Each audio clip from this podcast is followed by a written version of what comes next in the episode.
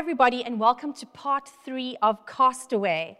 Last week, Moffat did an amazing job in encouraging us that God gives second chances, and that even if we have resigned from what God has called us to, we can go back and live in um, the calling that God has for us. So, before I get into part three today, where we're going to focus on Jonah chapter three, I just want to pray. Father, thank you so much that we can uh, gather as the body of Christ to hear your word, to be encouraged and inspired that you do have a plan and a purpose for every single person. I pray that as we hear this word today, that you are going to speak and minister to every person who is listening. We pray that you are glorified through this message. In Jesus' name we pray. Amen. So, in week one of Castaway, I shared this, the story or the fable of the rabbit and the tortoise, and how when we hear familiar stories over and over again, we tend to zone out and actually miss the point that the story is trying to teach us. In the same way with Jonah and the fish, we have heard it so many times that we tend to miss the point that God is actually trying to teach us. You know, can a fish really swallow a man and the man live to tell the tale? Um, focusing on that part of Jonah is actually missing the point of what God is trying to tell us. So, I don't know if you know this, but there are only three verses dedicated um, to the fish in Jonah.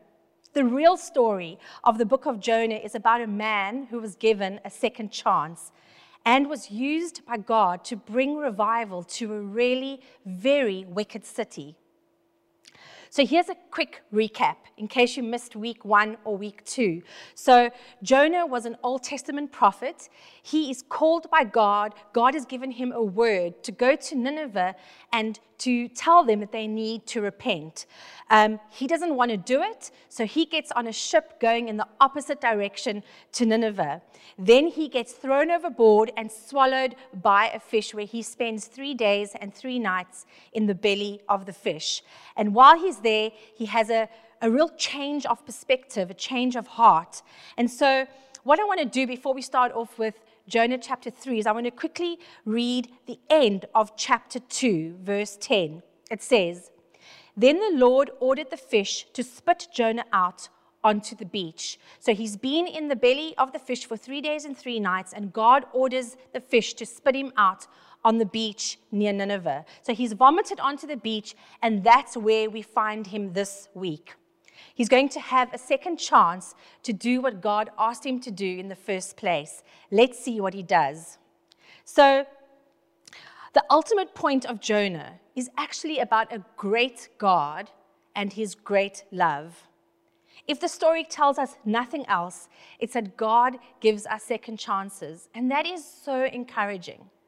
That if we feel that we need a second chance, if we feel we need a do over, if we feel that we've messed up and you know, would God even forgive us and, gives us and give us a second chance? Yes, He does. He gives us second chances. He is a great God who shows great love. Another thing we see from the story is that one man can make a difference, one woman can make a difference. One man who did what God told him to do changed an entire city. If you think about the woman who met Jesus at the well, one woman heard and the, the, the, good news of what it is to receive the living water from Jesus, and she went back to her town and changed an entire town by sharing the good news. So, what is it that Jonah was called to do? He was called to preach to Nineveh. That's what God asked him to do. What God called him to do was to preach to Nineveh. And we, you and me, Christians, we've been called to preach. Now, don't panic. When I, you hear the word preach, people often think, oh my gosh, I'm not called to preach. But what preach means is preach means to address, to speak, to proclaim, to spread, to explain. So we have been called to preach, not to Nineveh like Jonah was. That was what he was called to do. We have been called to preach to our city. And what is the Great Commission? Jesus said to go into all the world and preach the gospel. A great question to ask yourself is Am I doing what God has called me to do? So let's get into Jonah chapter 3. I'm going to read from verse 1 and 2. Then the word of the Lord came to Jonah a second time Go to the great city of Nineveh and proclaim to it the message I give you. So there we see that he came to Jonah a second time. So he gave Jonah a second chance and he gave him the instruction go to Nineveh and proclaim or preach, share, explain the message I give you. So, first, what I want us to do today is I want us to look at the messenger. If you are the messenger, if Jonah was the messenger, what does that take? What does that entail? Well, the first point is that to reach our neighbor, we must preach the gospel. God did not tell Jonah to go to Nineveh and just be a good example. You know, he didn't say to, to Jonah, I want you to go to Nineveh and I want you to live a really good, godly life. And I, I want you to just be a good example that after many, many years or, or many months, people will realize that you must be different because you're a Christian. He didn't, he, he didn't say that to Jonah. That's not what he asked him to do. God said that he wanted Jonah to go and preach. God wants us to go and preach. He wants us to share, He wants us to proclaim the gospel. Now, you don't have to preach the way I'm preaching today. You don't have to be on a stage. You don't have to uh, be on television. You don't have to be a Jonah who goes into a wicked city and preach the good news. There are so many ways that you can preach. You can preach in a conversation. So let's just change the word preach for a moment. You can talk explain the gospel in a conversation, through a text, through an email, through sharing on your social media. Because the emphasis of sharing the gospel is on the content. It's on the content. That is what God wants us to share. It's verbally communicating the message of the gospel. We have been called to do that we have tended to move away from it because we don't want to offend people. So, what happens is that we end up saying nothing much at all. We're so scared to offend that we hold back and we don't say much at all. We need to offer theology without apology. So Jesus begins his ministry by preaching. We read in Matthew 4:17 where it says, "From then on Jesus began to preach, repent of your sins and turn to God, for the kingdom of heaven is near." So Jesus begins to preach and the first thing he says is that they must repent of their sins and then turn to God. Then Jesus uh, sends his disciples to do the same. And we read in Matthew 10, verse 7 Go and announce to them that the kingdom of heaven is near. So he tells the disciples, Go and announce, go and share, go and preach. God chooses to use ordinary people like you and me. I am so ordinary, but he chooses to use us to preach the gospel. And think about it God could have just done anything supernatural. He could have written it in the sky. He could have sent a million angels down to share the gospel. But he chooses to use you and me to share his message. And we might think that's crazy, but that is what God has chosen to do. He's chosen to use you and me to share his message. I remember when I was studying at college in town, and I would go to town every day. I would take a bus to the parade, and um, I would walk past a man that was very often standing on the steps of one of the statues in town. And he would be shouting the gospel with passion, and he would be proclaiming the gospel. And I used to walk past and think, oh my goodness, that man is weird. I never want to do what he is doing. But God doesn't ask us to do what everybody else is doing. He just asks us to share the gospel. We don't have to do it the way that any of the prophets or Paul or any of the disciples did it, but as long as we are sharing the gospel with those around us.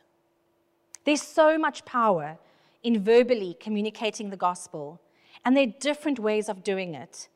And I really believe that we need to use every opportunity that comes our way to share the gospel. And so, focusing on the messenger, you and me, the first point was to reach our neighbor, we must preach the gospel. The second point is we must preach the message that God has given. In Jonah 3, verse 2, it says, Go to the great city of Nineveh and proclaim to it the message I give you. So he didn't want Jonah to go and proclaim a message that Jonah um, had to think up or come up with. He wanted Jonah to proclaim a message that he was giving to Jonah. 1 Corinthians 11, verse 23, Paul says, For I pass on to you what I received from the Lord himself. He wasn't passing on what he came up with, but what the Lord himself had given to him. Nothing is going to go through you until it has happened to you. It's a great thing to go through the Bible, and we must do that, but it's even better when the Word of God has gone through us. We won't have anything to share that we ourselves have not received. So, God wants His Word to be in us so that we can share that with others. Uh, Greg Laurie, a pastor in America, says it's not how you mark your Bible, it's how your Bible marks you. We must in no way mess around with or edit the gospel. Sometimes people want to leave things out so that people don't get offended. We mustn't mess with the message of the gospel in any way. Our job, my job, your job, is to simply deliver it. It's not our job to make the Bible relevant. We need to understand that the Bible is already relevant. And so God used, um, uh, in the Old Testament, God used prophets to deliver his message to the people. And it's easy to think, well, they must have been very special goody two shoes that God used them to deliver his message. Um, and so we think that we couldn't possibly be called to do the same thing. So then, who does God use today? Well, first of all, God uses ordinary people like you and me. But just for a moment, I want to encourage you. Let's take a look at an Old Testament prophet, Elijah. Elijah goes from being fearless. He has um, been with the prophets of Baal. He is calling down fire from heaven. God is displaying his holiness and greatness and Elijah is completely fearless. You know, it's, he's, he's just um, like running on this thing. He, he must have felt amazing. The next day, Elijah finds out that the queen wants to behead him. She wants his head because she's so angry with him. And all of a sudden, Elijah is completely um, like ridden with fear. He's overridden with fear. So, Elijah, even though being a prophet in the Old Testament, was a normal, ordinary person with human emotions. He went from being uh, fearless to fearful in the, the space of 24 hours. And so, God uses ordinary people, just like Elijah, just like you and I, and just like Jonah. Secondly, we must remember that we are speaking for someone else. We're not trying to give our own message over, we're speaking God's message. The word that you give is not your own. So many years ago, when I was a teenager, I'm giving my age away, I worked at a video shop. So, the, those of you that can't remember or know what a video is, you can Google it. But I worked at a video shop, and all I had to do was hire out the video to the people who would come into the shop. It wasn't my responsibility to write the script for the movie. It wasn't my responsibility to film or uh, produce the movie. It wasn't my responsibility to get the movie onto the videos into the video shop. All I had to do was hire out, was deliver the video to the people. Our job is to deliver the gospel. We don't have to write the message of the gospel. We don't have to come up with the words. It's there um, for us to, to read, for our taking. All we have to do is to deliver it. And to encourage you, you know what? If our message, when we're sharing, is rejected, we, we shouldn't take it personally. And if our message is accepted, we shouldn't take that personally either. You can't take the blame and you can't take the credit. We are just the delivery people. Once the message has been delivered, we don't take the blame and we don't take the credit because once it's out, we leave it in God's hands. We leave it in His hands to do the work in the people. And thirdly, we need to realize that the results are up to God. The results are not up to us. We need to put all of our effort into sharing the gospel, yes. We need to understand the message of the gospel, but the results are up to God. And so, of course, you need to pay special attention to what you're saying, and you need to make the effort to put prayer into it before you share the gospel. But once you've shared it, once the word is out there, it's God's job to save people. It's not my job and it's not your job. God does the saving. And God does not require success. All that He requires from us is faithfulness. We just need to be faithful. Our job is to deliver the goods and leave the results in the hands of God. Jonah did not procrastinate the second time. He knew what God wanted him to do, he did it, and he left the results up to God. So, having looked at the messenger, let's take a look at the message that we must deliver. So, we're the messenger, and then there's a message, the gospel. In Jonah 3, verse 2 to 4, it says, Get up and go to the large city of Nineveh and tell the people there the news which I am going to tell you. Again, God is giving Jonah the word. So Jonah got up and went to Nineveh as the Lord had told him. Now, Nineveh was a very large city. It took three days to walk through. Jonah started into the city for a day's walk and he cried out, In 40 days, Nineveh will be destroyed. So, here are three signs of a true and authentic message. The message must be delivered with urgency. If you look at Jonah 3, verse 4, it says that he started into the city and he cried out. So there was an urgency. If you look at Jonah um, 2, verse 1 to 2, that Moffat covered last week, it says that Jonah prayed to the Lord his God while in the stomach of the fish, saying, I called out to the Lord because of my trouble, and he answered me. I cried for help for the place of the dead, and you heard my voice. So again, there was an urgency. So we need to deliver the message with urgency.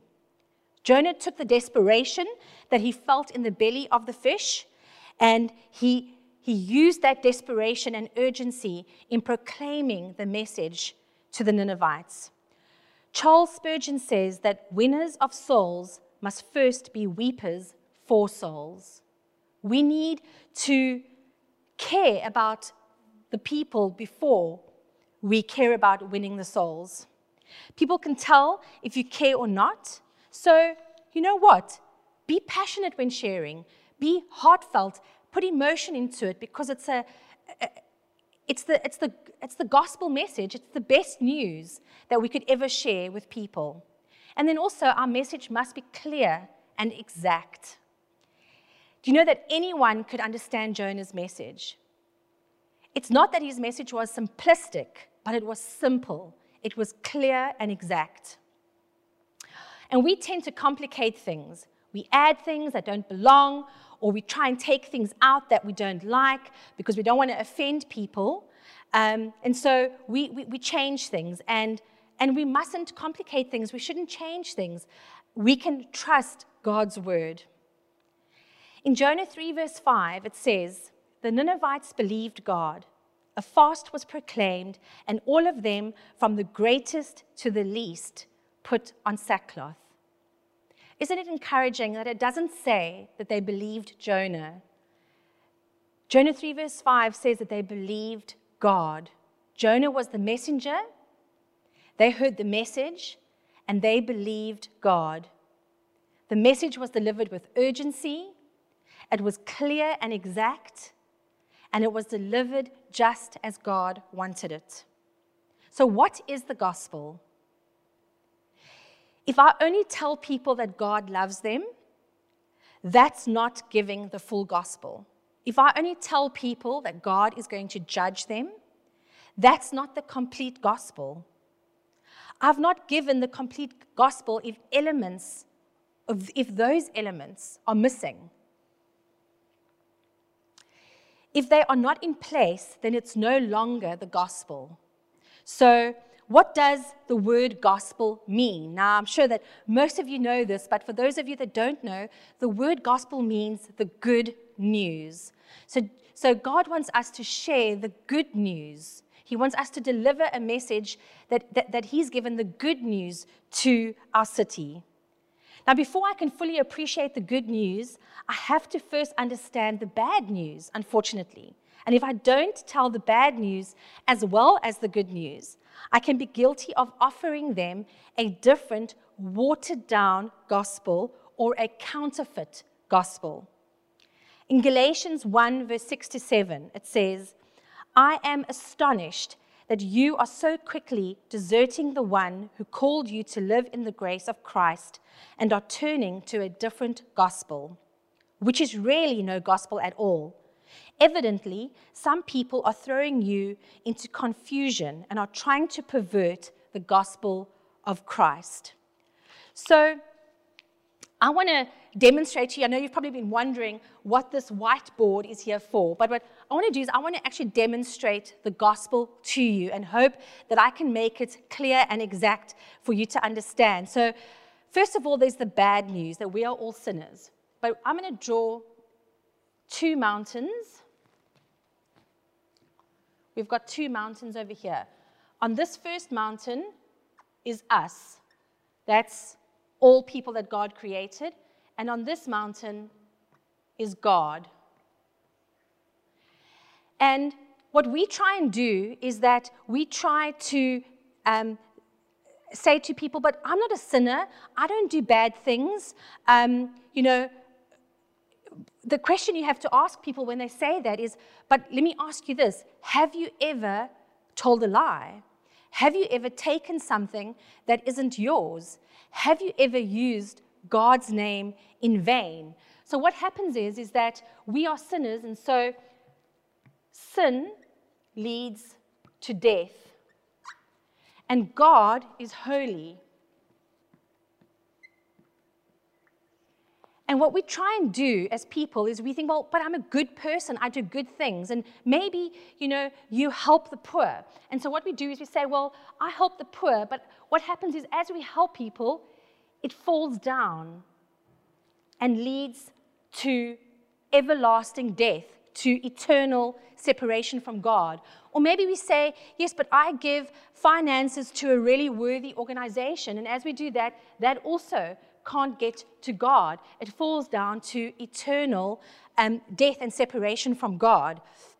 It actually says um, in James 2, verse 10 For the person who keeps all of the laws except one is as guilty as a person who has broken all of God's laws. So none of us are good enough to get over to God by just doing good deeds, by just being good people. That causes us to fall short and separates us from God. But then the, there's the good news. The good news is that Jesus died for us. So Romans 5, verse 6 to 8 says, when we, were, when we were utterly helpless, Christ came at just the right time and died for us sinners.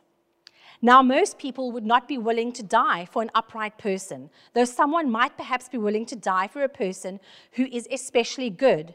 But God showed his great love for us by sending Christ to die for us while we were still sinners. So God sent his son to die for us while we were still sinners. And so, what that does, when Christ died for us, I've got my cross over here. Okay? When Christ died for us, He built a bridge between us and God. He made a way for us to be able to come over to God. And it's so basic. I know you're looking at this and thinking, that's so basic, but it's so important for us to understand this. It's so important for us to understand that we need to share the good news of what Jesus has done for us. Jesus has made a way for us to get to God. So, um, Christ has, has died for us, and every gospel message that is shared needs to help people make a beeline for the cross. They need to acknowledge that Jesus made a way for us to be with God. John 3, verse 16, we've, we've mostly heard this. It says, For God so loved the world that he gave his one and only Son, that whoever believes in him will not perish but have eternal life. And Jesus is the only way to the Father. There is no one else that can build this bridge between us and God. So that was just a hopefully a way for, for you to understand how important it is to share the gospel, but how simple it is. It's not simplistic and it doesn't have to be complicated. It's a simple message that we can share. Someone once asked the great British preacher C.H. Spurgeon if he could put into a few words um, his Christian faith, and he said yes. He replied, I can give it to you in just four words Jesus died for me. That's what it all comes down to. The gospel, in a nutshell, is that Jesus Christ died for our sins, was buried, and raised on the third day. That's the cornerstone of our faith. So when you share the gospel, remind those that you speak to that Jesus died for them. He died for them, He shed His blood for them. And, you know, we can actually get in the way of the message by complicating it. And remember that it's simple, powerful, yet the most profound message that the cross of Christ has the power to change lives. It changed my life, and I never ever thought it was possible for me to change. So, to encourage you today, this is what I want to encourage you with. Our job is to be delivery men and women of the gospel, of the good news. That's all. We don't have to worry about the message, it's already been given. We don't have to worry about what happens to it after we deliver it. We leave that in God's hands. But God can do a lot with one person. You better believe that God can use you. And can God use you to impact a city? Yes, He can. We just have to be faithful. So it's time for you to go. It's time for you to go and preach the gospel, to preach the good news. And Jonah hopefully has encouraged you that even when we don't do what God says and He gives us a second chance, we can take that second chance and we can go into our cities, into our communities, and preach the good news. So I'd like to pray for us in a moment. But before I do, I just want to ask that if there is anyone watching this who hasn't even um, started a relationship with Jesus, you've never acknowledged that Jesus died for you and has made a way for you to have a relationship with God, then I want to encourage you to make that decision today. I want to encourage you to um, pray with me as I pray now to make the decision to accept Jesus as your Lord and Savior, to believe that He died for you, and then to choose to live for Him each and every day. And if you're going to pray with me now and make that decision, won't you please click on the starting out uh, button so that we can send you information about how to take your journey further with Jesus Christ? Let's pray.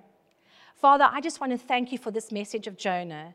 Thank you, God, that we are encouraged that you want to use us, that we are ordinary people, and that all you want us to do is to deliver your message. Father, I want to pray for each and every person who is choosing to start a relationship with you. Please, would you encourage them that as they ask for forgiveness for their sins, that you forgive them. that you have a new life planned for them, that they can admit their sins to you, that they can believe that you died for them, and that they can choose to live for you every day, and that you will guide them, you will help them, you will be with them every step of the way. So please be with us as we go into the rest of the week. Please speak to us and encourage us. Please give us boldness to share your good news. Help us to take every opportunity that comes our way to share the gospel. And I pray, God, that in everything we do and say, we will glorify your name. In Jesus' name we pray. Amen.